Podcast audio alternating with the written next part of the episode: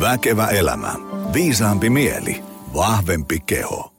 No niin, äärimmäisen paljon. Tervetuloa jälleen uunituoreen äh, painokoneen lämpöisen Väkevä elämä podcast-jakson pariin. Ää, tota, meillä on tänään ää, valmentaja, kollega täällä mestoilla ja me, me ihmetellään, tota, että mm, minkä takia äm, esimerkiksi vaikka tämmöiset niin aloittelevat elämäntapa remppaajat ää, ei saa tuloksia, vaikka ehkä haluaisit. Et, et syödään, treenataan ja koitetaan vähän palautua, mutta juuri mitään ei ö, synny. Tai et, et, mitä sitten edistyneemmät. Et jos on vähän niin kuin jo taustaa ja, ja, ja ei olla ihan enää lähtökuopissa ja haluaisi pistää noin niin kuin tyypin tikkiin, mutta mitään ei tapahdu. Mistä se johtuu ja mitä silloin kannattaisi tehdä. Ja, ja, ja koitetaan vähän liipata tämmöisiä ää, legendaarisia aiheita, kuten rasvanpoltto, sykkeitä ja, ja, ja luontaisia syömisiä ja mittaamista ja mitä kaikkea. Saas nähdä. Jälleen kerran jakso, josta ei tiedä yhtään, mitä tästä sitten lopulta tulee, paitsi sen tietää, että hyvä tulee. Ähm, ennen kuin mä otan tästä päivä vierassa langoille, niin vanha kunnon muistutus, jos haluat treenailla, äh, ostaa kuntosalin jäsenyyden, niin tuuppa Optimal Performance Centerille. Me ollaan tässä Helsingin Pasilassa ja sitten meidät löytyy myös Lahdesta. Osta jäsenyys ja tuu voimailee omatoimisesti. Jos tuntuu siltä, että valkku olisi avuksi, niin me meidän verkkosivuille opcenter.fi ja piste sieltä viestiä tulemaan, niin me kilautetaan sulle ja parataan valkulle tapaaminen ja siitähän se lähtee. Personal tai pienryhmätreenejä. Ja sitten ää, meikäläinen messua Suomessa – Kittilän ja Hangon välisellä sektorilla työhyvinvointiluentoja sekä myös verkossa. että jos semmoista ihmisläheistä virtaa ihmisiin mentaliteettia ja ravintoa, treeniä, palautumista toimistojen työyhteisöön, niin helpoin tapa on se, että heitä maili suoraan mulle joniatoptimalperformance.fi. Kerro vähän, mistä kenkä puristaa, niin katsotaan, miten mä voin olla avuksi. Markku Tikka, tervetuloa. Kiitos paljon. Tota, mä just mietin, että mä, mä rupesin niin internet-skenessä seuraamaan tämmöistä niin voimailua ja penaa ja haukkaa varmaan ensimmäisen kerran joskus 2003. Siitä on muuten aika kauan aikaa. Tota, ja siitä mä mietinkin, että sut voidaan ehkä laskea vähän niin kuin vanhan liiton. Sähän on ollut tässä niin kuin voimailuvalmennushommia tehnyt vaikka kuinka iät ja ajat, eikö vaan? Joo, kyllä näitä hommia nyt on jo useampia vuosia tullut tehty, että sehän nyt varmaan ensimmäistä kertaa millekään yleisölle tulin tutuksi noiden omien kilpamerittien ja kilpailemisen kautta tuolta voimanosto ja sitten classic bodybuildingin puolelta ja oikeastaan ehkä vähän ennen sitä tuolla nettifoorumeilla aloin vaikuttaa, että kyllähän tässä nyt omaa treeniä on tullut tehtyä jo yli 20 vuotta. Että ihan siellä vuosituhannen vaihteessa aloitin ja nyt näitä ensimmäiset omat kilpailut oli joskus 2007 niin kuin tässä sali, saliskenen lajeissa, jos näin voidaan sanoa. Ja sitten tätä varsinaista ammatikseni valmentamista tehnyt nyt jo sitten vuodesta 2008 lähtien. No niin, mitä siitä tulee? 14 vuotta? 14 vuotta. Siinä on ehtinyt näkee kaikenlaista ja kokeiltua kaiken näköistä. Kaiken näköistä on tullut vastaan ja kyllä siinä semmoinen kaikki ylimääräinen hötköily on jossain kohtaa matkan varrella jäänyt pois, että tehdään ne oleelliset hommat ja – mitkä tuottaa tulosta ja kaikki sellainen turhan päivänä jätetään tekemättä. Joo, se on muuten, se on aika tuntuu, että se on vähän semmoinen niin pakollinen evoluutio sekä omatoimitreenaajilla että, että valmentajilla, että, että siihen niin kuin alkuun muutamiin vuosiin kuuluu vähän sitä hötkyilyä. Ja sitten mitä enemmän sitä tekee, niin huomaa, että se on kuitenkin sitten nämä yhden käden sormiin mahtuvat jutut, mitkä pitää olla eka kunnossa ja niin edespäin. Joo, kyllä se näin tuppaa menemään. Että se on nimenomaan, puhutaan tästä treenaajan evoluutiosta, että jossain kohtaa tulee se vaihe, kun etsitään sitä jotain, että millä saisi vielä parempaa ja vielä parempaa, ja sitten jossain kohtaa huomataan, että kyllä se vaan se raakatyö on siellä tehtävä, ja ne oikotieto on hyvin äkkiä kuluttu loppuun. Mm. Että melkein jossain kohtaa tarvii tehdä tavallaan niin kuin liian tarkkaan, mm. että sitten osaa jättää sen ylimääräisen sieltä pois. Kyllä, kyllä. Tota, mitä kaikkea sä teet? Sä valmentelet verkossa, kivijalassa, mitä muuta? No hyvin, hyvin laajalla skaalalla teen ja sekin on jossain määrin tässä nyt vuosien varrella vielä muuttunut, voidaan sanoa, että alkujaan paljon ihan tuommoista perusmallin persoonallinen että face-to-face ohjaamista salilla ja treenien ohjelmointia, ravitsemuksen ohjelmointia. Että nyt sitten kun mitä pidemmälle tässä niin valmentajaura edennyt, niin sitä enemmän on vain siirrytty tänne ohjelmointipuolelle. Että oikeastaan sanotaan suurin, suurin kohderyhmä nyt on aina ollut tuo ihan tavoitteelliset salitreenaajat ja siitä sitten edelleen, edelleen edetty tänne erinäisten urheilulajien urheilijoiden fysiikka kautta, voima kautta ravintovalmennukseen. Ja tietty jossain määrin, no en nyt ehkä ihan täysin aloittelijoiden kanssa nyt enää niin hirveästi tee töitä, että aikaisemmin kylläkin. Mutta sitten no, siinä kohtaa, kun ehkä se sanotaan, ei se kehityskin helppoa, mutta sitten kun se idioottivarma kehitys ollaan saatu sieltä alta pois, niin yleensä siinä kohtaa aletaan meikäläisen suuntaan ole yhteydessä, että mitä seuraavaksi tehdään. Mm. Ja sitten kun tuossa introssa jo mainitsit vähän noita elämäntapamuuttujia, niin niitä tulee jonkun verran tehtyä. Että aletaan koko homma ihan täysin remonttiin pääasiassa siitä syystä, että ne on tällainen valme, valmentajan näkökulmasta ne on toki palkitsevia, mm. niin todella palkitsevia hommia, että siinä saadaan niin isoja muutoksia joka alueella ihmiselle, että siitä on, siinä on kiva olla osallisena. Mitä tota, jos nyt syöksytään tähän meidän päivän menuun, niin ähm, jos meillä on tämmöisiä heittomerkeissä tavallisia ihmisiä, ajatellaan, että niillä on, niiden elämä pyörii niin kuin pääosin aivan jonkun muun kuin makroravinteiden ja, ja, ja kuntosalin ympärillä, ja sitten ne kuitenkin tajuu jossain kohtaa, että ei perhana, että, että niin kuin, nyt tarvitsisi kyllä tehdä jotain, että, että, että ehkä sillä tavalla niin kuin ikä lakkaa vähän suojelemasta, että ollaan siinä 40 plus miinus jotain. Ja istumatyö ja syömiset on vähän miten sattuu ja, ja kuormitus ja, ja, ja niin edespäin. Tavallaan se koko paletti vähän leväällä, niin tota, äm, sit meilläkin tulee valmennukseen tosi paljon ihmisiä, jotka on silleen, että et, et niinku, mä oon niinku kokeillut kaiken näköistä, mutta ei vaan niinku synny mitään tuloksia. Niin mitkä, tai nyt tietysti taas voisi vastata neljä tuntia, mutta mitkä on sun mielestä sellaisia yleisimpiä, että miksi tavalliset ihmiset ei saa tuloksia aikaan? Ja jos nyt tuloksilla tarkoitetaan vaikka painonpudotus, selkäkuntoon, lisää voimaa lihasta, muuta tämmöistä. Joo, siis oikeastaan ehkä tuohon kulminoituu aika paljon, mitä sä tuossa sanoit, että ollaan kokeiltu kaiken näköistä. Mm-hmm. Niin yleensä se tarkoittaa sitä, että sillä nimellä ollaan vaan kokeiltu. Mm-hmm. Ja oikein mihinkään ei olla sille pitkäjänteisesti lähdetty panostamaan, että tehdään vähän tota, vähän tätä, ai totakin piti tehdä. Mm-hmm. Ja tavallaan siinä voisin sanoa tuohon, että aloittelijatasolla, elämäntapamuuttujilla ja jopa tuossa pidemmällä aikavälillä, niin pidemmälle ehtineillä treenaajilla, niin todella monella siinä kohtaa, kun mä lähden heitä kysymään tavoitetta. Mm. Kun siellä tulee näitä perinteisiä lisää lihasta, lisää voimaa, vähemmän rasvaa, mm-hmm. niin sit meillä todellisuudessa oli siinä, siinäkin jo kolme tavoitetta. Mm-hmm. Ja ainakin osaltaan niihin on sitten eri toimintatyylit, mitä siinä pitäisi tehdä, että niitä saavutetaan. Että t- tavallaan laitetaan niin kuin, yritetään yhtä aikaa kaikkea mahdollista, vaikka pääasialliset keinot niihin on sitten ristiriidassa keskenään. Mm-hmm. Että ehkä nyt tämmöiset täysin aloittelijat on poikkeus siinä mielessä, että siellä nyt pystytään saamaan jossain määrin lihaskasvua ja voimaa vähän semmoinen häilyvä, että se nyt onnistuu millä tahansa energiabalanssilla. Mm. Mutta varsinkin siinä kohtaa, että kun lähdetään, että halutaan lisää lihasta ja vähemmän rasvaa, niin lihaskasvu nyt yleisesti ottaa edellyttää sen, että syödään vähän ylikulutukseen ja mm. paino nousee. Mm. Ja rasvanpolto sitten taas pitäisi syödä alle sen, mitä kroppa kuluttaa ja paino mm. putoaa.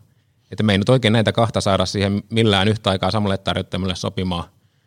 Ja sitten kun niitä lähdetään yrittämään, niin yleensä se lopputulos ei ole sitä, että saadaan molempia, vaan että ei saada kumpaakaan. Mm, mm.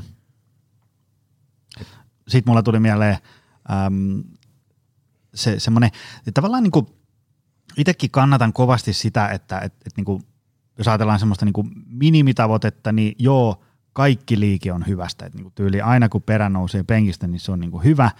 Mutta sitten jos haluaa, niin että se kehitys on semmoista niin kuin, niin kuin näkyvää ja tuntuvaa, niin kyllä se yleensä vaatii semmoisen niin kuin jonkinlaisen johdonmukaisen, että se keho saa niin kuin jollekin altistusta. Niin kuin terveys ja hyvinvointi paranee varmasti sillä, että aina kun perä nousee penkistä, mutta jos haluaa sillä, että vaikka niin kuin liikkuvuus paranee ja, ja, ja voimatasot kasvaa ja, ja suorituskyky paranee, niin kyllä se – niin kuin jonkinlainen semmoinen punainen lanka mun mielestä siinä niin kuin pitää olla. Kö? Joo, siis tuossa törmää usein siihen, tai sanotaan, että toi on vähän tämmöinen kaksiteräinen miakka, että toisaalta sen aloituksen pystyy tekemään liian radikaalisti. Kun mm. laitetaan just tämmöinen henkilö, joka nyt on siellä lähinnä, lähinnä jääkaapin ja sohvan väliä ravannut viimeiset kymmenen vuotta. Mm. Niin jos se laitetaan ihan kaikki mahdolliset ja kopioidaan joku, joku vähän edistyneemmän podarin treeniohjelma jostain netistä ja ruvetaan syömään kanaa ja parsaa, niin kyllähän sen tietää, miten siinä on sitten käymässä. Mutta taas toisaalta tässä on sitten just tämä toinen kääntöpuoli, että vaikka tavallaan olen sen kannattaja, että tehdään sellaisia muutoksia, mitä se ihminen pystyy minimissään tekemään, mutta kuitenkin se motivaatio eteenpäin ajava voima ja että jaksetaan sitä tehdä sitä työtä sen eteen, että niitä muutoksia tapahtuu, on se, että niitä muutoksia kanssa tapahtuu. Mm-hmm. Että siellä tarvii tulla kerralla sellainen annos näitä muutoksia, että heti päästään kohti sitä tavoitetta, mihin ollaan menemässä. Mm. Et kaiken pahin motivaatiolle on se, että jos siellä nyt tehdään mielestään ainakin kovasti töitä sen eteen ja mitään ei tapahdu. Mm. Eli e- ei, en ole sen, senkään kannattaja, että siinä nyt sitten ensin opetellaan kolme viikkoa pelkkää veden juomista. Mm-hmm. Tai että jotain muuta tämmöistä vastaavaa, vaan heti pitäisi päästä sen verran liikkeelle, että lähdetään, lähtee tapahtumaan. Joo, ja sitten varsinkin jos ollaan ihan lähtöruudussa, niin äh, ei siinä niin kuin ihan älyttömiä ponnistuksia tarvitse tehdä, että niitä tuloksia alkaa tulee myös niin kuin silleen, että niin kuin ne voi niin kuin ihan fyysisesti kokea silleen, että niin kuin, ää, saa mättää siihen levytankoon lisää rautaa ja niin edespäin. Mm. Että se niin kuin, siinä, on, siinä on varmaan just se semmoinen niin semmoinen löytää semmoinen hyvä kultainen keskitie sieltä sellaisen ihan älyttömän myllytyksen ja sitten semmoisen, niin kuin, että, että se, se on niin kuin, joo, pienin askelin, mutta ne askeleet on kyllä niin pieniä, että et ei perhana niille ei meinaa kyllä oikein mitään tapahtua. Et kyllä se ihminen pystyy niin kuin yllättävän hienoihinkin ja isoihinkin juttuihin, ää, kun se nyt tsemppaa sen pari-kolme viikkoa ja sitten kun se kokee, että perhana, tällähän onkin jotain vaikutusta, niin sieltähän se motivaatio sitten syntyy ihan eri tavalla. Mm, kyllä.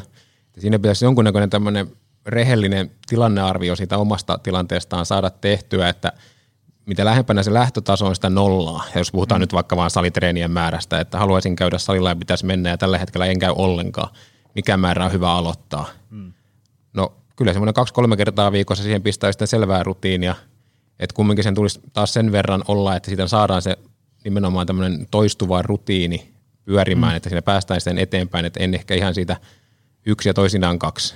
Mm. Niin kovin vähällä mennään, mutta joku kolme kertaa on sellainen määrä, että siinä saadaan ihan vaikka hyvinkin pitkälle jo kehitystä aikaiseksi. Mm. Mutta tosiaan, että siinä pitäisi sitä omalta, omalta tasoltaan lähteä, lähteä ponnistamaan – eteenpäin ja miettiä ihan se, että mitä on valmis tekemään ja kuinka paljon aikaa ja ni, vaikka niitä salikertoja nyt tähän asiaan sitten panostamaan. Mm. Että kuinka paljon sinne omaan arkeen mahtuu, mutta ei myöskään tosiaan lähde käyttämään vähän niin kuin tekosyynä sitä, mitä tuossa aikaisemmin sanoit, että vähän jotain on parempi kuin ei mitään mm. koska sitten se saattaa jäädä vähän sellaiseen sanotaan valheelliseen turvallisuuden tunteeseen, että no mähän teen vähän jotain ja se on parempi kuin ei mitään. Mm, mm. Mutta jos se vähän jotain on vielä aika vähän, niin sitten pitäisi vähintäänkin olla realistinen sen suhteen, että mitä sillä on mahdollista saavuttaa. Joo, joo, ja sitten tavallaan semmoinen raakarehellinen, että et, et, jos haluaa jotain aika isoa, niin sitten täytyy ymmärtää, että ei se nyt ihan semmoisella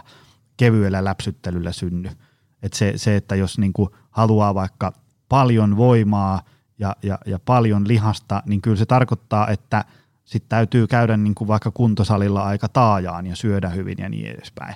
Sitten jos se tavoitteet on sille, että täytyisi saada vähän aktiivisuutta lisää, niin sittenhän se onkin jo, että, että niin kuin kävelen töihin ja takas onkin jo kova juttu. Mutta aina niin kuin, että jos haluaa jotain, niin realistisesti katsoa, että mitä se sitten niin oikeasti vaatii. Kyllä, juuri näin, että tehdään, tehdään sen verran, tai sanotaan näin päin, että pitää odot, odot, odottaa ja olettaa, että mihin se oma tekeminen riittää. Mm. Että semmoista äh, fitnessurheilijavartaloa ei saada sillä, että käydään siellä salilla kaksi kertaa viikossa. Mm, mm. siinä voidaan sitä omalta tasolta päästä varsin, varsin hyvin eteenpäin, mutta tosiaan, että tekemällä vähän jotain, niin sillä ei ole ikinä saavutettu paljon. Mm. Joo, joo, joo. Tämä on hyvä pointti. Äh, tota, miltä sitten niin kuin sun mielestä, jos ajatellaan tämmöistä, ähm, tarttisi vähän tehdä jotain tyyppiä, 43V ei ole paljon tehnyt, niin miltä se, niin kuin se kokonaispaletti sitten alkaa näyttää? Ajatellaan, että se on ollut sun valmennuksissa vaikka, heitän joku kolme, neljä kuukautta. Siellä on niin kuin vähän ehditty jo tekee, aika paljonkin. Niin mitenkä ne syö, liikkuu ja palautuu? Ajattelen sille, että, semmoista, niin kuin, että se menee hienosti ja, ja tyyppi menee eteenpäin, saavuttaa tuloksia. Niin miten ne, niin kuin, onko heittää jotain konkreettisia esimerkkejä? Miltä niiden safkat näyttää ja, ja niin edespäin? No sanotaan, että varsinkin tuosta ravintopuolelta, niin sinä nyt pystyy asian tekemään tasan niin monimutkaiseksi kuin sen haluaa tehdä, mutta taas sillä ihan tavallisella perustyöllä saavutetaan se about 90 prosenttia ihan millä tahansa tasolla. Että se, ne monta kertaa saanut noita niin kuin pide, pidemmällekin ehtineiltä treenaajilta sen palautteen, että kun annetaan sinne se ruokavalio kouraa, minkä mukaan sitten lähdetään suurin, suurin piirtein etenemään, niin siinä suurin piirtein katsotaan paperin kääntöpuolta, oliko tämä niin kuin tässä? Onko tässä kaikki, mitä mun tarvii tehdä, että saavutetaan kaikki se, mitä haluan? Ja kyllä se vastaus yllättävän usein, että on. Mm. Ihan tämmöisiä tavallisten ihmisten tavallisia ruokia siellä syödään, että aamulla ehkä jotain puuroa ja joku proteiini lähde siihen, tai jos ei halua syödä puuroa, niin vedetään mysliä tai yhtä hyvin mm-hmm. leipää, ja kun sieltä nämä kaikki, kaikki proteiinit, hiilihydraatit, rasvat, makroravinteet nyt suurin piirtein löytyy. Ja se nyt on sitten enemmän, enemmän taas valmentajan rooli katsoa, että ne sitten on siellä kunnossa, kun taas mm. sitten ihmisen oma asia niitä laskee. Ja sitten joku pä- lounas ja päivällinen, ja siinä nyt on sitten joku proteiiniruoka kautta liharuoka, jonkunnäköinen hiilihydraattiruoka, riisi, äh, riisi, makaroni, peruna, pataatti, mitä nyt sitten haluaakin syödä. Mm. Ja sitten tietty vihannekset päälle. Mahdollisesti välipala, iltapala, ihan sen mukaan, että mitä se ihminen on tottunut tekemään ja mikä hänen, hänen arkeensa, arkeensa soveltuu. Että siinä ei mitään semmoista maagista määrää ole, että sen pitää olla tasan tämä. Mm, mm. Vaan että se kokonaisuus ratkaisee ja hyvin paljon se, että minkälaisen esimerkiksi nyt tästä syömisrytmin osalta, niin mihin se, tämä henkilö on tottunut että ei me, meillä ei ole mitään tarvetta laittaa sinne miljoonaa välipalaa. Jos hän haluaa syödä kolme kertaa päivässä, niin sitten syödään kolme kertaa päivässä. Laitetaan se homma kuntoon sen mukaan. Mm. Jos on neljä, niin neljä ja viisi, niin viisi. Ja yhtä lailla taas sitten ö, salitreenipuolella, että mulle nyt lähinnä tulee niitä henkilöitä valmennukseen, jolle se salitreeni on vähän niin kuin se juttu mm. siinä hommassa, niin kyllä mä sanon, että ihan lähes poikkeuksetta jokaiselle se on aina se kolme treeniä viikossa, siis vähintään. Mm. Jos olla, on tottunut tekemään enemmän, niin totta kai se on silloin enemmän. Mutta en, jotain ihan muutamia tämmöisiä aloittelija, mihin tason henkilöitä, johon sitten oikein ole saanut enempää mahtumaankaan, niin on siellä kahdella menty ja todettu, että tämä riittää. Mm. Ja siinä tilanteessa se on riittänytkin. Mutta että tota, kun kysyt, että miltä se homma näyttää siinä kohtaa, kun kolme neljä kuukautta ei tehty, niin kyllä siellä on se perinteinen ehkä kolme kolme salitreeniä viikossa ja pari jotain aerobista liikuntaa, että saadaan sitäkin puolta siellä potkittua kuntotasoa nostettua. Että ihan näin, jos ei muuten, niin terveyden näkökulmasta. Mm, mm. Joo, ja se, jos katsoo vaikka niin kuin aikuisten liikkumisen suosituksia ihan tuota UKK-instituutilta, niin kyllähän nekin tavallaan monelle tässä niin kuin Kehä Ykkösen sisällä tietotyötä tekevälle ei-liikunnalliselle ihmiselle kuulostaa aika hurjilta ne määrät. Tiedätkö sillä, että jos sä niin tällä hetkellä et voimaile, et, et harrasta mitään pyöräilyä tai ryhmäliikuntaa, ja sitten sä tuut autolla ovelta ovelle, eli se on niin todella passiivista, niin, niin sitten kun siellä läiskästää pari voimailua viikkoa ja, ja kaksi ja puoli tuntia hengästymistä ja sitten pitäisi vielä perän nousta penkistä aika usein, niin kyllähän se aika monelle kuulostaa aika hurjalta. Miten sä niin näet, että ihmiset saa kuitenkin sit sovitettua sinne viikkoonsa aika ison määrän liikuntaa? Se on ehkä vähän tuommoinen joustava tai laaja, laaja kysymys, että mikä on iso määrä liikuntaa mm, tai tietty, mm. että mitä sitten kenellekin on. Että jos se tosissaan se kaikki aktiivisuus on tota tasoa, mitä tuossa nyt äsken sanoit, että – kirjaimellisesti ei tehdä ollenkaan. Mm. Ja siinä, jos siihen skenaarioon lyödään se kolme treeniä ja kaksi aerobista, niin sehän on heti viisi kertaa viikossa. ei viikossa kuin seitsemän päivää, niin se on melkein joka päivä jotakin. Mm. Niin voi olla, että se tuntuu, tuntuu paljolta ja varmasti onkin jonkun asteinen kulttuurisokki. Mm. Mutta periaatteessa, että jos siinä nyt oikeasti halutaan tehokkaasti liikkeelle, niin kyllä se niillä paikkeilla on, mm. mitä sillä mm. tarvitsee ruveta tekemään. Että jos se nyt – koko viikon liikunnallinen saldo on kaksi kertaa jotakin, niin ei siinä nyt kovin pitkälle, pitkälle päästä vielä siinä kohtaa. Et melkein sanoisin, että toi on, se on ehkä jossain määrin surullista, että se tilanne on mennyt siihen, että se ei se nyt ihan ehkä keskivertoa, mutta keskiarvo on aika lähellä nollaa, että mitä tuolla tämmöinen mm. pikkasen yli, ylipainoinen keskiverto toimistotyöntekijä – liikkuu. Mm, mm. Eli tämä ei tarvitse toimistotyöntekijääkään olla, mutta jonkun sortin istuma- ja näyttö, näyttöpäätetyötä sitä nyt paljon tänä päivänä tehdään. Mm. Eli just jotain tämmöistä, missä se periaatteessa työnkin tuoma aktiivisuus on aika lähellä sitä nollaa. Mm. Et sitten kun se omaehtoinen on lähellä nollaa ja se työn tuoma on lähellä nollaa, niin se, sinne on joskus paha saada niitä sitten saada suorituksia mahtumaan, mutta sanotaanko, että niin kauan kun on aikaa istua television ääressä siellä omassa päivässänsä, niin kyllä sinne jonkun liikuntasuorituksenkin saa mahtumaan. Joo, joo, ja se, se tota, ja sitten kun tähän tuohon äsken, mitä tuossa kerroit, niin kun lisätään vielä se, että jengi on ajettu niin kuin kotitoimistolle, ettei tue sitä niin kuin lounasruokalaa ja neukkarista toiseen kävelyä, niin sitten se on niin kuin se, se vähänenkin aktiivisuus ja työpäivän sisällä on kadonnut, niin, niin kyllä se niin kuin terveyden ja hyvinvoinnin näkökulmasta aika turmiollinen skenaario on. Ja, ja sitten kun ihmiset kuitenkin toivoo terveyttä ja hyvinvointia ja että selkä pysyisi kunnossa ja niin edespäin, niin siitä on täyt, niin kuin tärkeää ymmärtää se, että kyllä siinä niin kuin aika perustavanlaatuinen muutos pitää siinä omassa arjessa tapahtua. Siitä, siitä, ei, niin kuin, siitä, on, siitä on tosi hankala ikään kuin, niin kuin ää, kuorruttaa mihinkään sellaisiin karkkipapereihin, että se alkaisi kuulostaa helpolta ja kivalta. Kyllä se, se vaatii, niin kuin, että no jos tällä hetkellä liikkuu nolla tuntia viikossa ja vaikka 2000 askelta päivässä, ja sitten ne askeleet olisi hyvä nostaa johonkin 7, 8, 9 tuhanteen päivässä, niin kyllä se vaatii sitä, että sen sijaan, että sä kävelet vartin päivässä, niin jossain kohtaa sun pitää kävellä tuntipäivässä, jos sä haluat niin kuin, tietynlaisia tuloksia ja niin edespäin. Joo, ei siitä vaan pääse yli eikä ympäri, että jossain kohtaa sitä vaivaa on asian eteen nähtävä, jos siinä mennään jotain saavuttaa. Että kyllä sanotaan nimenomaan nämä koronavuodet, mitä tässä nyt on ollut ja etätyöt yleistänyt, niin sen on tuossa ihan omassa valmennustyössä huomannut varsin kouriin tuntuvalla tavalla, että kuinka paljon se kulutus sen normaalin aktiivisuuden myötä pystyy vielä putoamaan siinä kohtaa, kun sun ei tarvi tai et voi mennä enää yhtään mihinkään. Jo pelkästään se, että mentäisiin sinne, mentä, käveltäisiin sinne autolle ja selkeä mentäisiin sinne toimistolle ja siellä tosiaan mentäisiin kesken päivän syömään ja vähän liikuttaisiin siinä mm. officeen ympäri versus se, että nouset sängystä aamulla ylös jääkapin kautta ja seuraavaan pöytään istumaan ja siinä loppupäivä. Mm. Eli se, on, se on ihan järkyttävää, miten ne kulutukset ihan näin kalorin näkökulmasta on siellä olleet, että joutunut tässä niin kuin ihmisten ruokamäärissä ottamaan sen huomioon. Mm, mm.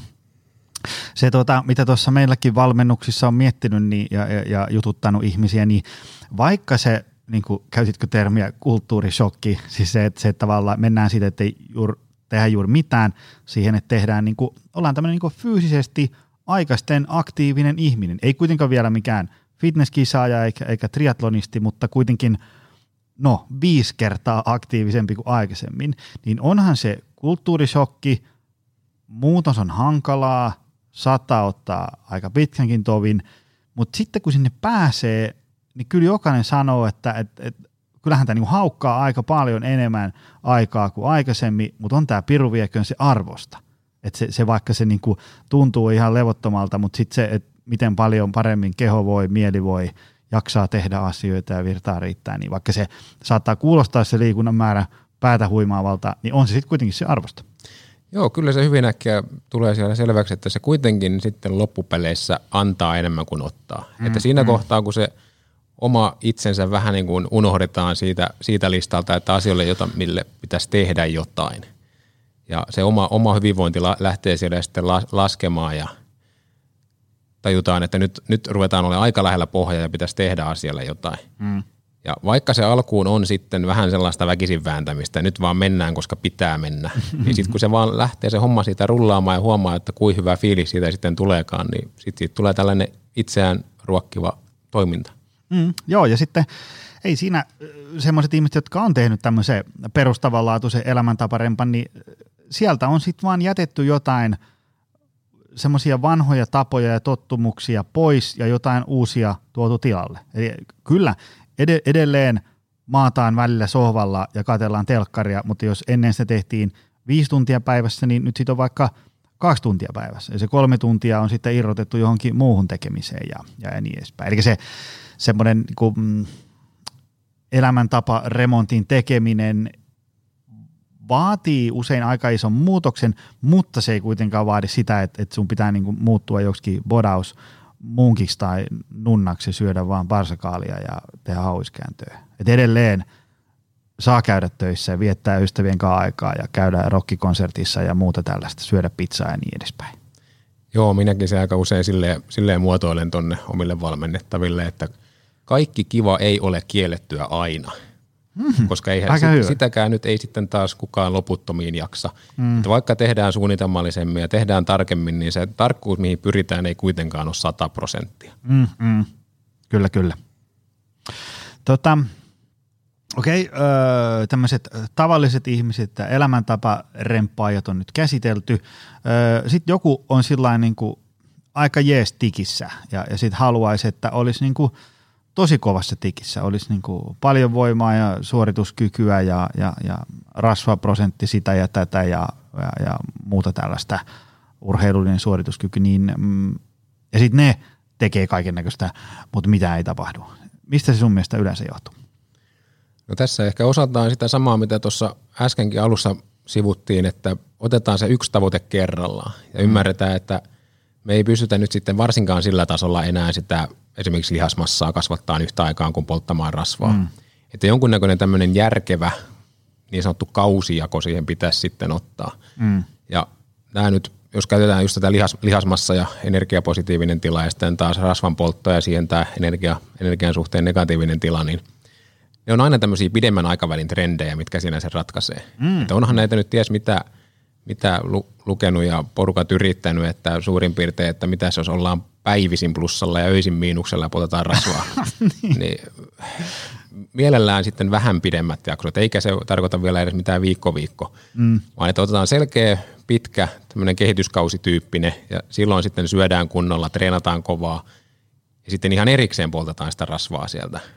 Että ei, ei, ei yritetä näitä, näitä tavoitteita yhtä aikaa, mihin ää, niin keinot on keskenään ristiriidassa. Mm-hmm. Ja sitten taas, jos näitä lähtee sitten pilkkoon pienempiin osiin, että jos vaikka tuossa sali, salimaailmassa, mitä sieltä treenipuolelta sitten löydettäisiin noita isoimpia ongelmia, niin tuommoisella sanotaan keskitason treenaajalla, vähän tämmöinen inter, intermediate tason treenaajalla, niin se mikä sieltä treeneistä aika usein puuttuu on semmoinen niin sanottu suunnitelmallinen nousujohteisuus. Mitä se tarkoittaa? Se tarkoittaa, no, no ensinnäkin nousujohteisuus tarkoittaa sitä, että pitää tulla paremmaksi siinä, mitä tekee. Mm. Mikä se sitten tarkalleen ottaen onkin, että jos, jos treenataan lihasmassaa, niin vähän eri tavalla kuin voimaa. Mutta kuitenkin tavo- tavoitteeseensa nähden jonkunnäköinen järkevä kuvio, mitä siinä noudatellaan ja mi- mitä, mitä kautta pyritään sitten paremmaksi tulemaan. Että on se sitten yksinkertaisuudessa joku, joku malli, että tehdään tällaista, yritetään saada sinne – lisää rautaa, lisää toistoja, lisää sarjoja. Ei mm. välttämättä nyt kaikkea tietenkään yhtä aikaa, mutta joku, joku semmoinen itseään toistava kuvio, mitä pystytään seuraamaan, että eteneekö se. Mm. Että tämmöinen niin äärimmäisen yleinen, yleinen sudenkuoppa on vähän tämmöinen niin, kuin niin sanottu program hopping, eli liikavaihtelu siinä treenaamisessa. Mm. Kun periaatteessa kuitenkaan se vaihtelu ei ole se, mikä kehittää ja tuo tulosta, vaan se on se nousujohteisuus tuottaa – Mm. Ja vaihtelu on ainoastaan työkalu siinä kohtaa, kun se nousujohteisuus ei enää toimi. Mm. Eli sitten kun mm. tie, tietty tapa on saatu niin sanottua kaluttua loppuun asti, niin siinä kohtaa vaihdetaan. Ei vielä siinä, siinä vaiheessa, kun homma etenee ja ollaan vasta kunnolla vauhtiin pääsemässä ja sitten ai, ai tommonenkin treeni homma olisi olemassa ja lähdetäänkin siihen suuntaan. Ja taas sitä lähdetään, just saadaan alkuun ja sitten taas hypätään johonkin seuraavaan. Toi, toi kuulostaa muuten vielä paremmalta kuin tämä, mitä minä teen. Mm. Mitä niin kuin, minkä mittaisista jaksoista suurin piirtein puhutaan siinä, että ohjelmaa kannattaisi vaihtaa? No periaatteessa, jos siinä nyt isommalla kädellä sitä ohjelmaa lähdetään uusiksi laittamaan, niin kyllä se semmoisen, sanotaan keskitason treenallakin kolmesta neljän kuukautta pitäisi olla melko samantyyppistä. Mm. Onko se niinku ihan sama ohjelma? Öö, ei se, ei se sanotaan, ei, ei täsmälleen sama, että semmoista pientä variaatioa, mutta samaa kaavaa noudatellen. Että jos nyt vaikka joku treenijako ihmiset, jotka treenaa, ymmärtää, että se on kaksijakoinen ohjelma, missä treenat koko kroppaa lihasryhmät on jaettu kahteen osaan, tai kolmijakoinen ohjelma, missä koko kroppaa on jaettu kolmeen osaan, niin välttämättä sitä ei nyt ainakaan muutettaisi vielä siinä ajassa. Mm. Ja jos siellä on joku tämmöinen niin sanottu pääliikemalli, että siinä on sitten jokaisessa treenissä jonkun tyyppinen tämmöinen isompi pääliike treenin alkuun, missä sitten nimenomaan tämmöistä suunnitelmassa progressio pyritään toteuttamaan, niin ne pidettäisiin samana. Ja sitten vielä jollain aikavälillä, siellä pitäisi melkein niin kuin joku liike pysyä lähes koko ajan mukana, tai ainakin todella, todella pitkiä aikoja, koska muuten tällainen, minkä tosi usein havaitsee, havaitsee näissä tilanteissa, että sit kun sulla on jo se suunnitelmainen progressio siellä mukana, eli ollaan vähän pidemmälle ehtinyt treenaa ja ollaan tämä progressiokuviokin mietitty, että näistä toteutetaan, kun se kuitenkin se uusi ohjelma, sanotaan, jos se alkaa siinä kolmen, kolmen kuukauden välein, mm. niin sitten saadaan koko se kolme kuukautta nousujohteisuutta sillä mallilla, ja sitten sitä vaihdettaisiin kokonaan. Ja taas mm. saadaan kolme kuukautta nousujohteisuutta tällä uudella mallilla. Ja taas vaihdettaisiin kokonaan. Mm. Kolmas, kolmas malli ja taas saadaan, niin usein siinä tulee tämmöinen, mitä mä kutsun sanalla näennäinen progressio. Mm-hmm. Eli sä saat sen kyllä sen kolme kuukautta – mutta periaatteessa siitäkin ensimmäinen kuukausi voi olla pelkästään sitä tämmöistä hermostollista oppimista. Että mm. jos me nyt vaihdetaan siellä vaikka joku jalkatreeni ja meillä on siellä takakyykky pääliikkeenä. Mm. Ja seuraavaan ohjelmaan vaihdetaan etukyykky. Ja seuraavaan otetaan hakkyykky. Mm. Sitten kun meillä tuleekin se takakyykky taas jossain kohtaa sinne mukaan, niin mitäs kun ollaankin edelleen samoissa painoissa? Ja oliko se sitten eteenpäin menemistä? Että siinä periaatteessa saadaan, kuorma nousee, painot nousee koko sen yhden treeniohjelman ajan, mutta siinä ei kuitenkaan päästä taas pitkällä aikavälillä eteenpäin. Koska sitten kun ruvetaan tekemään tämmöisiä isoja muutoksia ja pitäisi saada paljon sitä voimaa tai paljon lihasmassaa, mm. niin se ottaa aikaa. Useita kuukausia ja kun pidemmälle päästään, niin useita vuosia. Ja se, että jos nyt periaatteessa pyriteltäisiin ne samat liikkeet samoilla raudoilla joka vuosi, että vaikka se nyt nousee sen jonkun aikaa siellä välissä ja sitten kun taas se tulee uudestaan, niin aloitetaan samalta tasolta kuin edellisellä kerralla. Mm. Niin ei se nyt oikein ole sitten kumminkaan eteenpäin päästy. Entä tota, miltä sitten semmoisen, jos ajatellaan, että, että, että meillä on tämmöinen niin kohtalaisen edistynyt tämmöinen itse oppinut YouTubesta äh, liiketekniikat ja, ja nettifoorumeilta treeniohjelmat napannut tyyppi ja silloin nyt sitten kyykky, pena ja, ja, ja, ja tota, veto ihan jees. Ähm, ja sitten se haluaa ikään kuin, että nyt ruvetaan niin kuin myllyttämään iso kovaa. Niin miltä semmoisen treeniviikko, safkat ja, ja, ja palautumiset niin kuin näyttää? Taas variaatioita on miljoona, mutta niin kuin, minkälaiseen ää, niin kuin viikkorytmiin tämmöisten ihmisten kannattaisi niin kuin henkisesti vähän asennoitua? No periaatteessa se noudattelee samaa kaavaa kuin siellä alemmallakin tasolla, paitsi että kaikkea tehdään enemmän. Mm. Et varsinkin tällä niin kuin treenipuolella, että se mistä, mitä siinä niin kuin tarvitaan kuukausia ja vuosien edetessä on, on se, että sitä kuormitusta lihaksille tarvitsee vaan raakasti saada aikaiseksi enemmän. Mm. Ja tietty nyt tuolla nyt salilla periaatteessa ainoa muuttuja, missä ei nyt mitään teoreettista kattoa ole tulossa vastaan, on taas se kuorma. Eli kuinka paljon mm. meillä on painoa tangossa kyllä sekin nyt jossain kohtaa loppuu, tai muuten oltaisiin kaikki voimanostoon maailmanmestareita. Mm. Mutta periaatteessa on kuitenkin ainoa, mitä sinne, siinä ei ole tämmöistä teoreettista loppupistettä. Liikkeitä pystytään tekemään vain tietty määrä per treeni mm. ennen kuin aika loppuu vuorokaudesta tai sarjoja. Mm. Mutta kuormassa ei tule ikinä kattoa vasta, eli se on se yksi oleellinen muuttuja mm. kokonaisuudessa. Ja toki sitten lihasmassan tapauksessa varsinkin, niin se kuorma on osa sitä kokonaisvolyymia, mitä sinne pyritään, pyritään kasvattamaan. Et jos siellä aloittelijatasolla hyvin riittää se, ja perusharrastajille riittää se kolme treeniä viikossa, mm.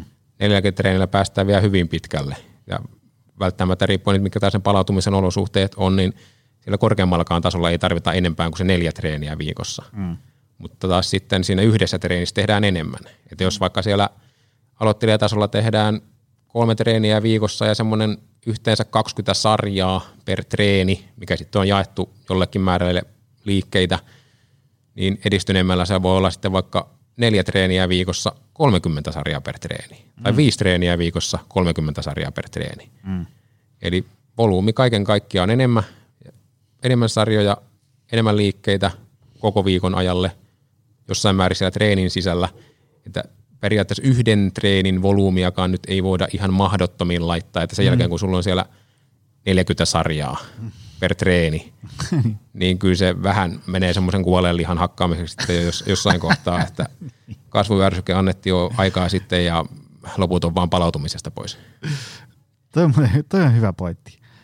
Tota, mitä sitten syöminen? Se alkaa sitten noissa treenivolyymeissa menee jo semmoisesta puoliammattimaisesta syömisestä.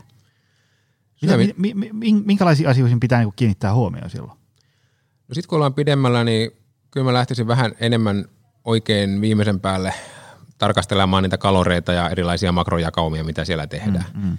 Ja sitten treenain itsekin olisi hyvä olla niistä jossain määrin tietoinen, ja mitä korkeammalla ollaan, niin ehkä sen enemmän tietoinen, että sitä omaa syömistään pystyy sitten varjoimaan kautta soveltamaan semmoisessakin tilanteessa, kun ei nyt pelkästään minkä lapun mukaan ole mahdollista tai käytännöllistä tai ei halua mm. mennä. Eli enemmän katsotaan, että ne proteiinit on sitten ihan viimeisen päälle ja tosissaan nämä niin kuin, sanotaan energiamäärä nyt totta kai korkeampi, koska yleensä sitä lihasmassaa sitten on enemmän, mikä luo enemmän kulutusta ja kun treeni on enemmän, niin se tuo enemmän kulutusta. Mm. Mutta periaatteessa taas kun mennään siihen varsinaiseen niin päivän syömiseen, että miten se eroaa siitä aloittelijatasosta, niin ei nyt oikeastaan muuten mitenkään. Että mm. edelleen syödään ihan tavallisten ihmisten tavallisia ruokia mm-hmm. sen verran kertoja päivässä, mikä siihen omaan arkeen parhaiten sopii. Et toki siinä sitten jossain määrin, varsinkin jos siellä sitten on, on useampia liikuntasuorituksia per päivä, niin ajoitukset rupeaa enemmän nostaan päätänsä. Että mm. ei nyt voida ihan mitä vaan syödä missä kohdassa tahansa. Et tietyllä tapaa se tarkkuus kasvaa, mutta siinä kohtaa kun ollaan jo sanotaan normaalilla terveellisellä syömisellä – niin ei, ei sitä tarvitse siellä melko, melko korkeallakaan tasolla, niin ei siitä mitään ihan rakettitiedettä tule. Mm, mm, aivan. Siitä kun tuosta avaa nettifoorumeita, niin, niin siitä välillä tehdään aikamoista rakettitiedettä ja tavallaan niin kuin mietitään, että onko se protskua nyt 1,4 vai 1,8 grammaa per painokilo ja niin edespäin. Öm, mitkä sun mielestä on siinä niin kuin, äh, syömisessä sitten – semmoiset, sanotaanko niin top kolme, pidän näistä kiinni, niin 90 pinnaa on hoidettu. Ensimmäisenä tulee kalorit. Energiamäärä. E- energiamäärä, eli sen pitää ihan oikeasti vastata sitä, mitä, mikä se tavoite on. Ja jos nyt lihasmassaa kasvatellaan, niin siinä pitäisi olla pikkasen enemmän kuin mitä kulutat. Mm. Ja sen nyt näkee yleensä siitä henkilövaasta kaiken parhaiten, että tuleeko sitä tarpeeksi. Mm. Et pikkuhiljaa kun oma paino nousee, niin silloin syö, syö riittävästi ja jos se ei nouse mihinkään, niin sitä ei syödä tarpeeksi. Mm. Et kyllä niin kuin energian saanti on ihan ylivoimainen ykkönen ja salitreenaajan tai no minkä tahansa urhe, urheilijan tapauksessa, kyllä mä sen proteiinin sieltä sitten seuraavaksi laittaisin kuntoon. Mm. Et siitä nyt on montaa, montaa näkemystä, tai ylipäätään nyt kaikkien makroravinteiden, proteiinit, mm. hiilihydraatit, rasvat, että mikä sitten on sopivasti. Mutta käytännön tasolla niin ne on niin laajat skaalat, että mikä on sopivasti, että si, mm. siitä niin kuin – siihen saa tehdä töitä, että siihen ei osu. niin. Sitten kun ylipäätään syödään semmoisia määriä ruokaa, mikä sitä kehitystä tukee ja paino pikkuhiljaa nousee, niin se rupeaa olemaan vaikeaa saada riittävästi proteiinia, jos siellä nyt sitten syödään millään tapaa niin sanotusti järkevästi. Mm-mm. Eli kun sulla on semmoiset perusateriat, missä nyt sitten on nämä eri elintarvikeryhmät mukana, että no, no vegaanit, kasvissyöntöt, vähän, vähän eri, eri luku siinä mielessä – että ei nyt voi lihar, liharuuasta heidän tapauksessaan puhua, mm. mutta että siellä on se joku liharuoka kautta proteiiniruoka per ateria, on se sitten liha, kana, kala, maitotuote, kananmuna, joku muu vastaava, ja sitten joku hiilihydraattiruoka, mistä saadaan energia mm. ja rasvaa mu- muihin kehon tarpeisiin kautta energialähteeksi, niin sitten kun se kalorimäärä on laitettu kuntoon, niin näissä on niin isot haarukat, että niistä on vaikea osua ohi, niin kuin sanoin. Et varsinkin, että tuommoinen yleinen suositus, mitä siinä proteiinissa usein sanotaan, että se on kaksi grammaa per kehon painokilo, mm. mihin voisin lisätä vielä se, että se pitää sitten mieltää jonkunnäköisestä järkevästä ihannepainosta. Mm. Mm. Että jos sulla nyt on 20 kiloa ylimääräistä rasvaa kropassa, minkä voisi yhtä hyvin polttaa pois, niin sitä varten sun ei tarvitse syödä 40 grammaa proteiinia. Mm, mm, aivan. Että se on joku semmoinen järkevä ihannepaino, mistä se 2 grammaa lyödään. Ja jos se nyt on vähän enemmän, niin ei se mitään haittaa periaatteessa voidaan sanoa, että vähän turhan päivästä, mutta yhtä hyvin se voi siellä olla, kunhan nyt mikään liiallisuuksiin mennä. Mm. Mutta kyllä mä sinne salitreenaajalle melkein aika hyvin sen kaksi grammaa laittaisin, että vaikka tuolla nyt äh, ihan viralliset tämmöiset suositukset tuolta niin kuin urheilutasolta on, että se olisi se 1,6 ja siitä ylöspäin, mm.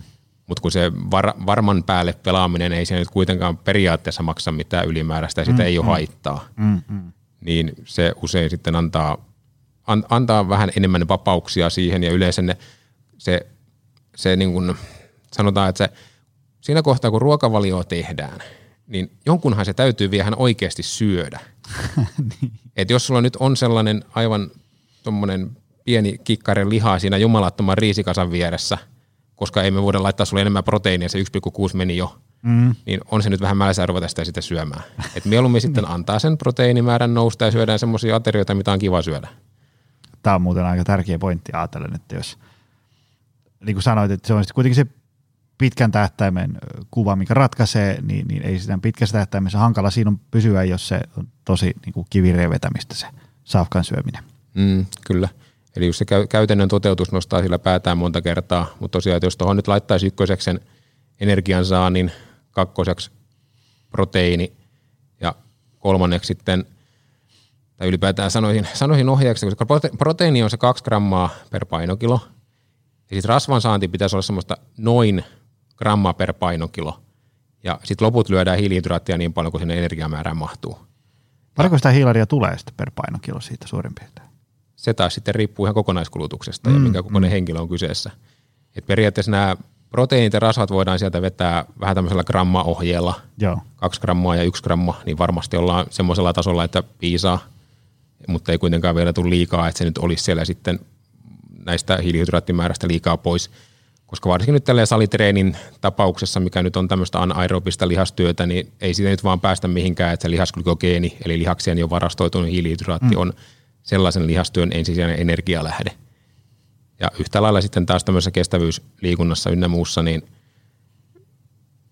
en, en lähtisi sinne kovasti mitään ketoisiruokavalioita suosittelemaan ainakaan heti ensimmäisenä, että se on sitten enemmän, enemmän jos jotain terveydellisiä syitä tai sitten rasvanpolttotarkoituksiin, kun jostakin sitä kaloria olisi taas siinä kohtaa vähennettävää, mm. niin tämmöisiin tilanteisiin. Kyllä vaan. Mitäs hei, me ei ole kauheasti tässä sivuttu tuota palautumista, äh, kun monestihan sitten tavoitteelliset ihmiset ne nyt sit, ne, niitä saa melkein niin kuin häätää sieltä liikkumasta pois ja, ja runtaa isoa kovaa ja niin edespäin. Mitenkä se, mitä ihmisten pitäisi ajatella palautumisesta? Kun on näitä lihaskasvaa levossa ja, ja vain niin kovaa voi treenata, kuin mistä pystyy palautumaan ja niin edespäin. Mitkä on sun tämmöiset palautumisen prinsiipit? No se on ihan hyvä lähtökohta, että ymmärtää sen, että se lihas ei kasva siellä salilla ollessa, että siellä sitä ainoastaan rikotaan. Että oikeastaan niin joka ainoan treenin jälkeen olet surkeammassa kunnossa kuin sinne salille mennessä. Mm-hmm. Että tästä, tästä tasolta lähdetään, että se lihas, lihas ihan oikeasti kasvaa vasta siellä palautumisen aikana. Mm. Et ehkä tärkein, tärkein prinsiippi, mitä tuohon nyt heittäisin, on se, että ihan oikeasti pidetään välillä ne niin sanotut kevennysviikot, palauttavat viikot. On se mm. sitten viikko, kaksi viikkoa, puolitoista, viisi päivää, mutta jonkun mittainen, jonkun mittainen ajanjakso, kun se on selkeästi kuormitus vähäisempää ja kaikki muukin liikunta on sellaista aktiivinen palautuminen tasoa. Mm. Että aika usein nyt kun ihmiset sen normaalin kalenteriviikon mukaan sitä elämäänsä pyörittää ja se treenikierto siihen sitten muutenkin ohjelmoidaan, niin yhtä lailla siellä on sitten tämä kevennysviikko mukana.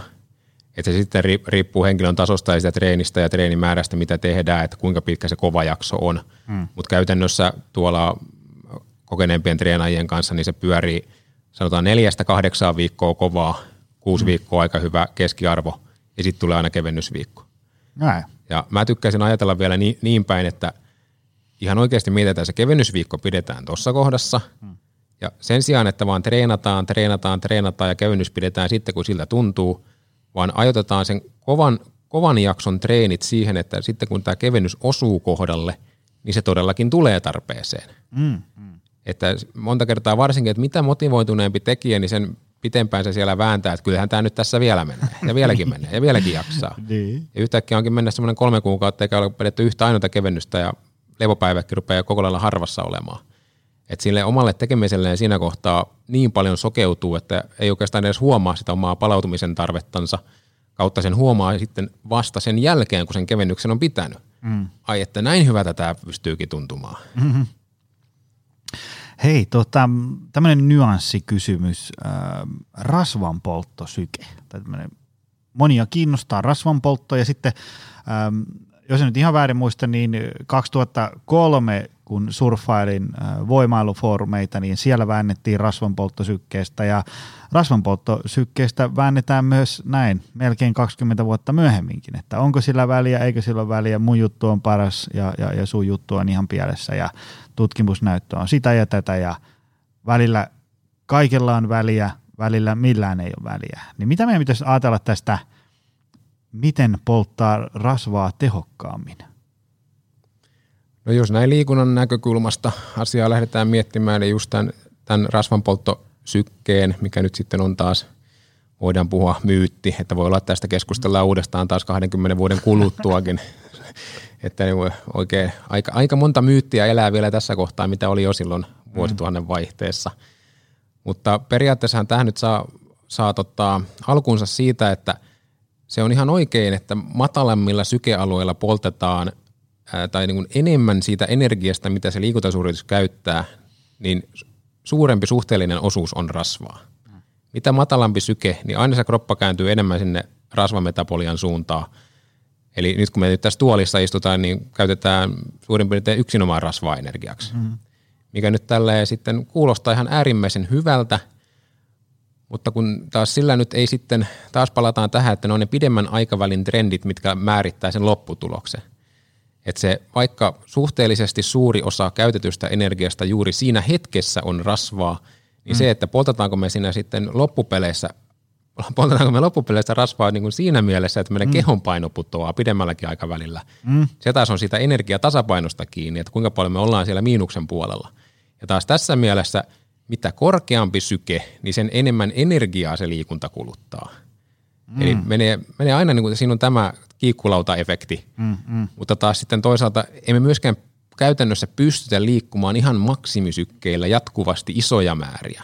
Mm. Että tässä palataan siihen tämmöiseen, että vaikka moni asia toimii, niin siinä on semmoinen tietty optimialue, mm. missä sitten saadaan paras tämmöinen niin sanottu hyötysuhde siitä liikunnasta. Mm. Ja se ei ole se matalin mahdollinen kulutus, missä kulutetaan yksinomaan rasvaa, eikä se ole se mahdollisimman korkea syke, missä kulutetaan se mahdollisimman paljon energiaa, vaan se pitäisi olla semmoinen sopiva välimalli, että me pystytään ylläpitämään kohtalaisen pitkään, että saadaan se niin sanottu absoluuttinen energiankulutus suurimmaksi mahdolliseksi. Ja se nyt yleensä löytyy täältä suurin piirtein tuommoisista peruskuntosykkeistä, että jos sitä nyt haluaa jostain prosenttien kautta ajatella, niin joku tämmöinen 65-75 prosenttia maksimista syke.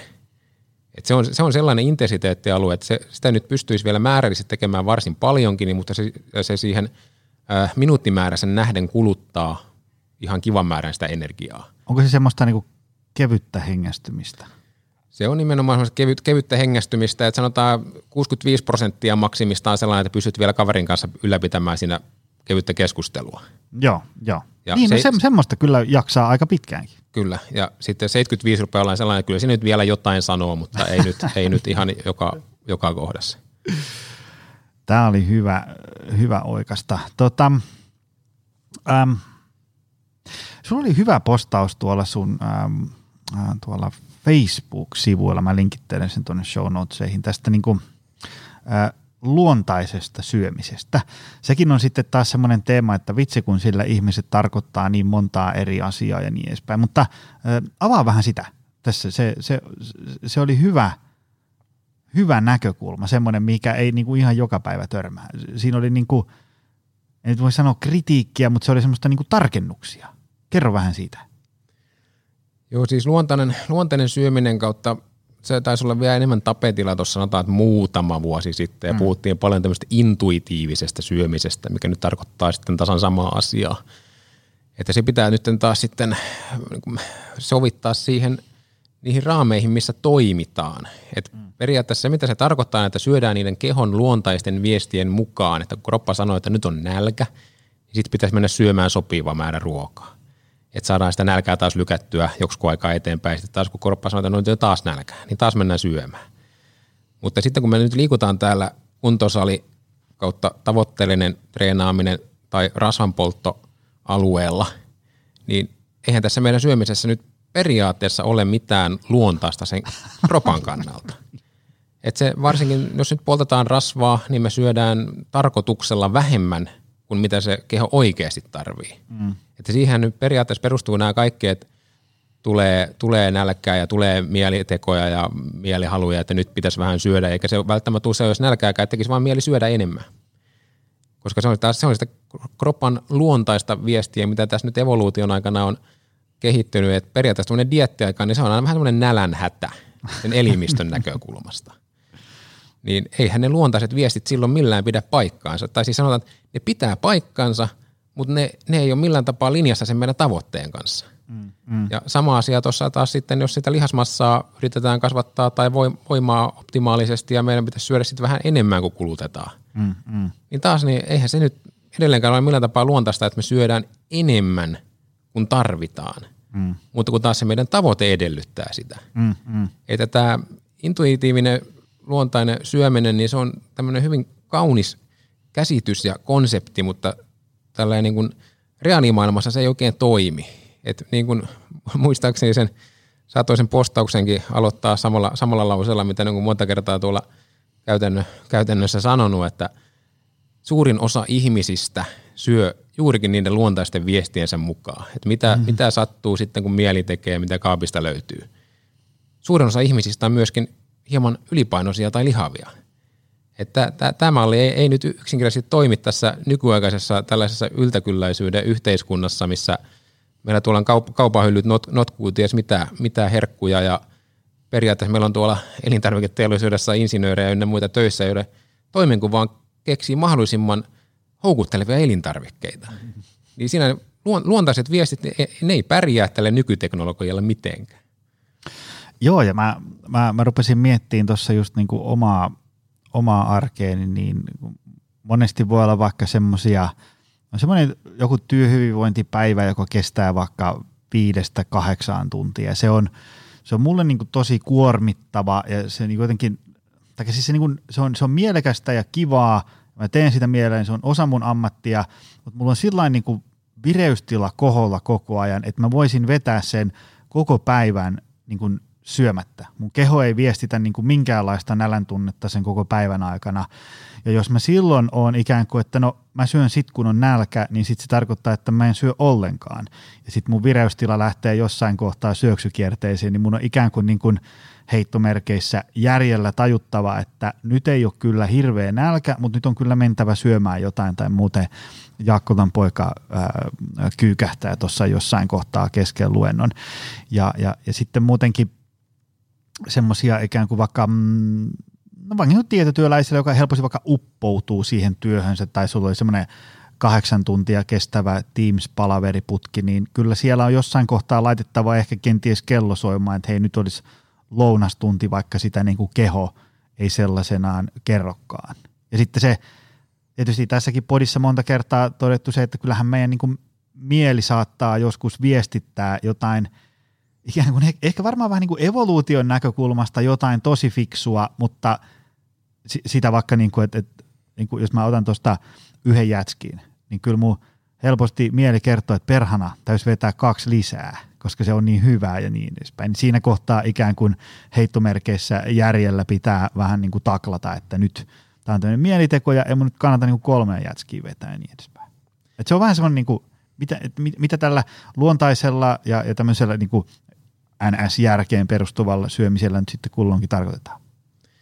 Joo, kyllä siinä tänä päivänä tarvii semmoinen tietyn tyyppinen tietoinen hallinta pitää. Että nimenomaan mm. just tämmöinenkin tilanne, että jos siinä on joku, joku projekti työn alla, mihin se kaikki fokus sitten menee, niin ei se nyt oikein ehdi sitä ruokaa ajattelemaan. Mm. Mutta sitten tosiaan tarvii vaan jossain kohtaa tajuta, että joko mä syön nyt tälleen niin kuin sopivasti, kun se homma vielä pysyy näpeissä – tai sitten on aivan huutava nälkä tuossa myöhemmin ja sitten sit tekee semmoisiakin päätöksiä, mitä ei olisi pitänyt tehdä.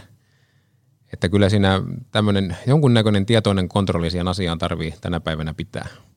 Joo, joo, ja, ihan, ja sitten eihän se niinku sitä tarkoita, että, että sun pitää niinku kaikki safkat kierrättää jostain tuolta niinku ruokavaan kautta, mutta ihan semmoista tietoisuutta, että kun sä tuosta kesken kiireisen työpäivän paukaatat tuohon lounasruokalaan linjaston päähän, niin kyllä siinä – stressaantuneena kiljuvan nälän kanssa ehkä enemmän se, se, se äh, uunimakkara siitä sitten houkuttaa kuin se, se kananrinta. Et siinä kohtaa niin pysähtyy, että hei, fuck, nyt ei voi mennä ihan sillä, mikä tässä nyt niin himottaa eniten, että otetaan tuohon puolautosta kasviksi ensin niin Puhutaan kuitenkin sellaisista aika käytännössä kaikkien niin hallittavissa olevista asioista.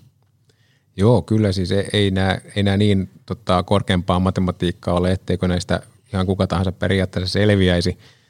Mutta käytännössä tuommoistakin asiaa, niin äh, kun suurin osa ihmisistä nyt ei tietenkään syö minkään ruokavaliolapun mukaan, mm. että se tulee sitten tuolla tavoitteellisemmalla alueella vasta, vasta, vastaan siinä, niin periaatteessa sen lapun mukaan syöminen olisi jopa helpompi vaihtoehto, koska sulla on suunniteltu, että tämän verran ruokaa tässä päivässä Ja jos se nyt pelkästään tämmöinen lihominen laihtuminen akselilla lähtee, lähtee ajattelemaan, niin taas on se päivän kokonaisenergiamäärä, mikä se lopputuloksi kuitenkin ratkaisee. Mm. Et jos mä nyt, mulla on siinä hieno lappu tuossa ja siinä on neljä erillistä ateriaa ja noin mun pitäisi tänään syödä, mutta jos sitten jotain ei sitten semmoiseen aikaan pääsekään syömään, mitä oli alun perin ajatellut, niin yhtä lailla sen saman safkan voi sitten vaan syödä myöhemmin. Edelleen mm. meillä on se päivän kokonaissaldo saldo saman verran. Mm. Et siinä mm. kohtaa, kun sitä nimenomaan näiden luontaisten viestien mukaan yrittää syödä lautasmallia ja näin, että kun sen päästää sinne, että nyt on aivan huutava nälkä ja sitten syö sit mm. kolmen aterian verran, niin siinä kohtaa se menee mönkään.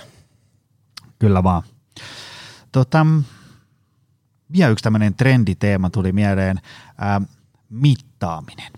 Siitähän nyt herää sitten aika paljon keskustelua suuntaan ja toiseen ja mielipiteitä ja joillekin se on parasta ikinä ja, ja, ja tuonut vähän niin kuin selkeyttä ja, ja, ja konkretiaa ja hahmottanut, että mitkä, mitkä niin kuin omassa tekemisessä menee pieleen safkassa, liikunnassa, palautumisessa ja muuta tällaisessa. Osa tietysti sitten stressaavaa ja se tavallaan se hyvä, hyvä aikomus siitä, että otetaan vähän selvää, mitä tapahtuu, niin kääntyykin sitten vähän itseä vastaan. Tota, mitkä on sun ajatukset mittaamisesta, tämmöistä niin kuin hyvinvoinnin, suorituskyvyn mittaamista yleisesti. Niin sitähän voi mitata unenlaatua jollain, leposykettä, kehon koostumusta, nostettuja tonneja salilla ja niin edespäin. Mitä, mitä, mitä herää? No tässä oikeastaan mennään taas sillä kaavalla, että mitä pidemmällä ja tavoitteellisemmin tehdään, niin sitä enemmän niitä mitataan ja seurataan ja lasketaan. Hmm.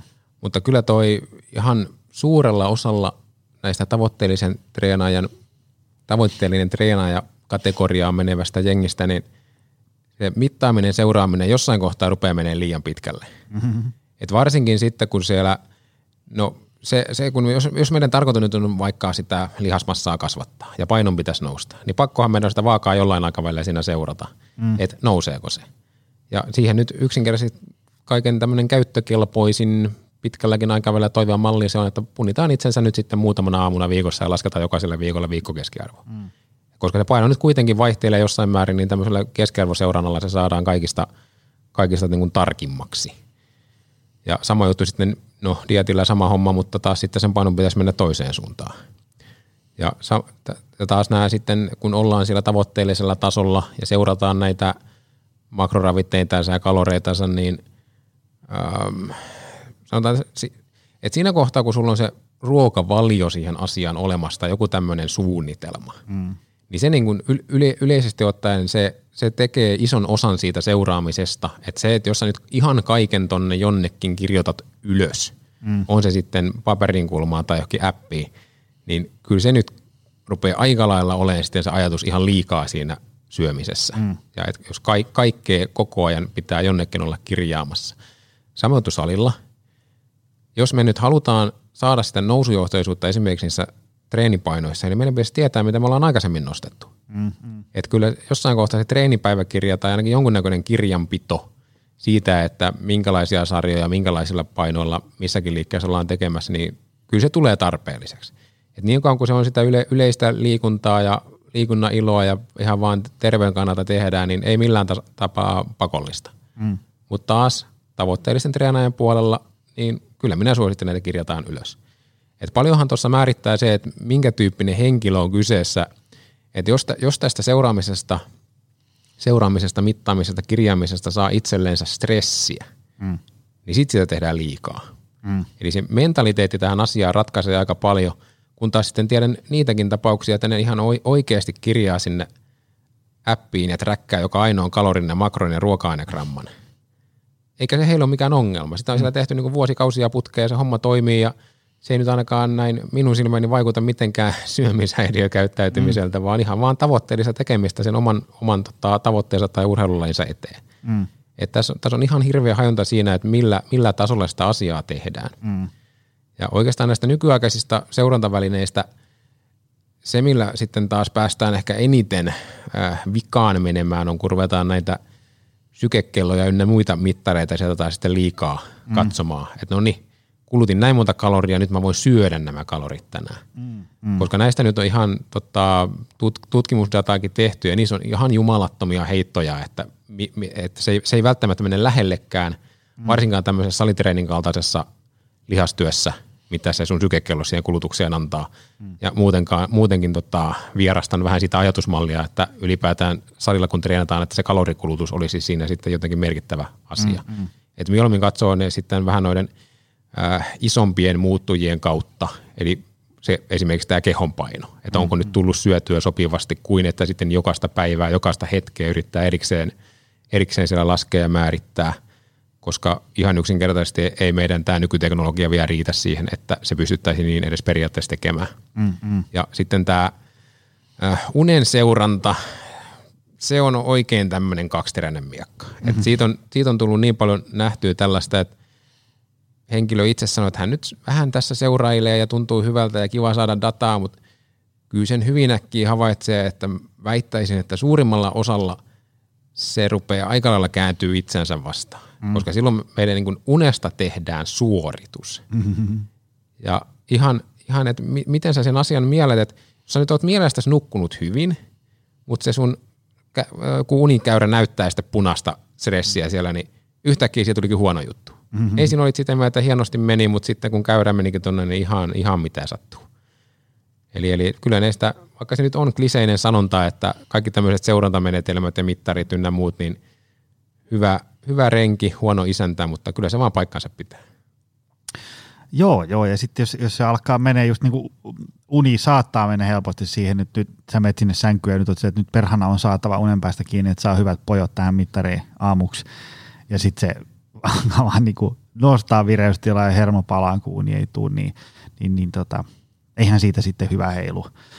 tota, sen mä oon huomannut niin kuin erilaiset mittarit, vaikka joku First Beat ja tämmöiset on toiminut hienosti sellaiselle, jos sallitaan vähän tämmöinen stereotyyppinen lähestymistapa, mutta semmoisia niin numero-orientoituneille tällaisille insinöörihenkilöille, jotka tykkää pylväsdiagrammeista ja ne ei välttämättä niin kuin tämmöistä lempeätä puhuttua sanaa usko, mutta sitten kun niihin lyödään mittari kiinni ja sitten ne huomaa, että no perhana, tätä kuormitusta on niin kuin aivan hirveästi, ja mä palaudu tässä ollenkaan, ja sitten ne niin kuin tajuu, että hei, kyllä tälle jotain pitää tehdä ja niin edespäin. Mutta sitten taas tietysti ää, ne, ne niin kuin erilaiset mittavälineet saattaa ruveta vaan niin kuin ahistaa, niin eihän siinä sitten kannata.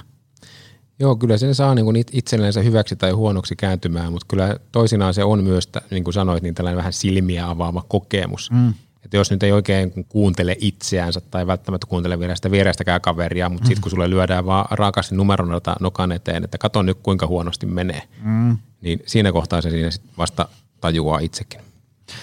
Tota, äh, ennen kuin mä päästän sinut pois, niin on pakko kysyä tästä, äh, kun mä oon nähnyt sun somekanavissa, sähän juokset ja nyt tuossa ennen kuin painettiin rekkipohjaan, niin on myös niin kuin triatlonikuvioissa. Sut kuitenkin tunnetaan enemmän tämmöisenä niin lihasmassan vääntäjänä ja sitten ajatellen, että tuntuu, että se on, saat, niin kuin, että se on sitten ikään kuin sieltä ihan jatkumon toisesta ääripäästä se, se tämmöinen niin kestävyysliikunta, varsinkin tämmöinen niin kuin, ää, triatlon tason kestävyysliikunta tai joku puolimaran tai tämmöistä juoksiminen, niin miten se on mahdollista ja, ja, ja voiko näissä niin kuin kehittyä jotenkin niin kuin samanaikaisesti? No tota, rehellinen vastaus tuohon on se, että kyllähän ne hyvin huonosti sopii yhteen. Et jos nyt ää, tavoitteena olisi kasvattaa lihasmassaa ja maksimaalista kestävyyttä, niin se, siinä on taas kaksi ihan periaatteessa risti, keskenään ristiriitaista tavoitetta. Mm.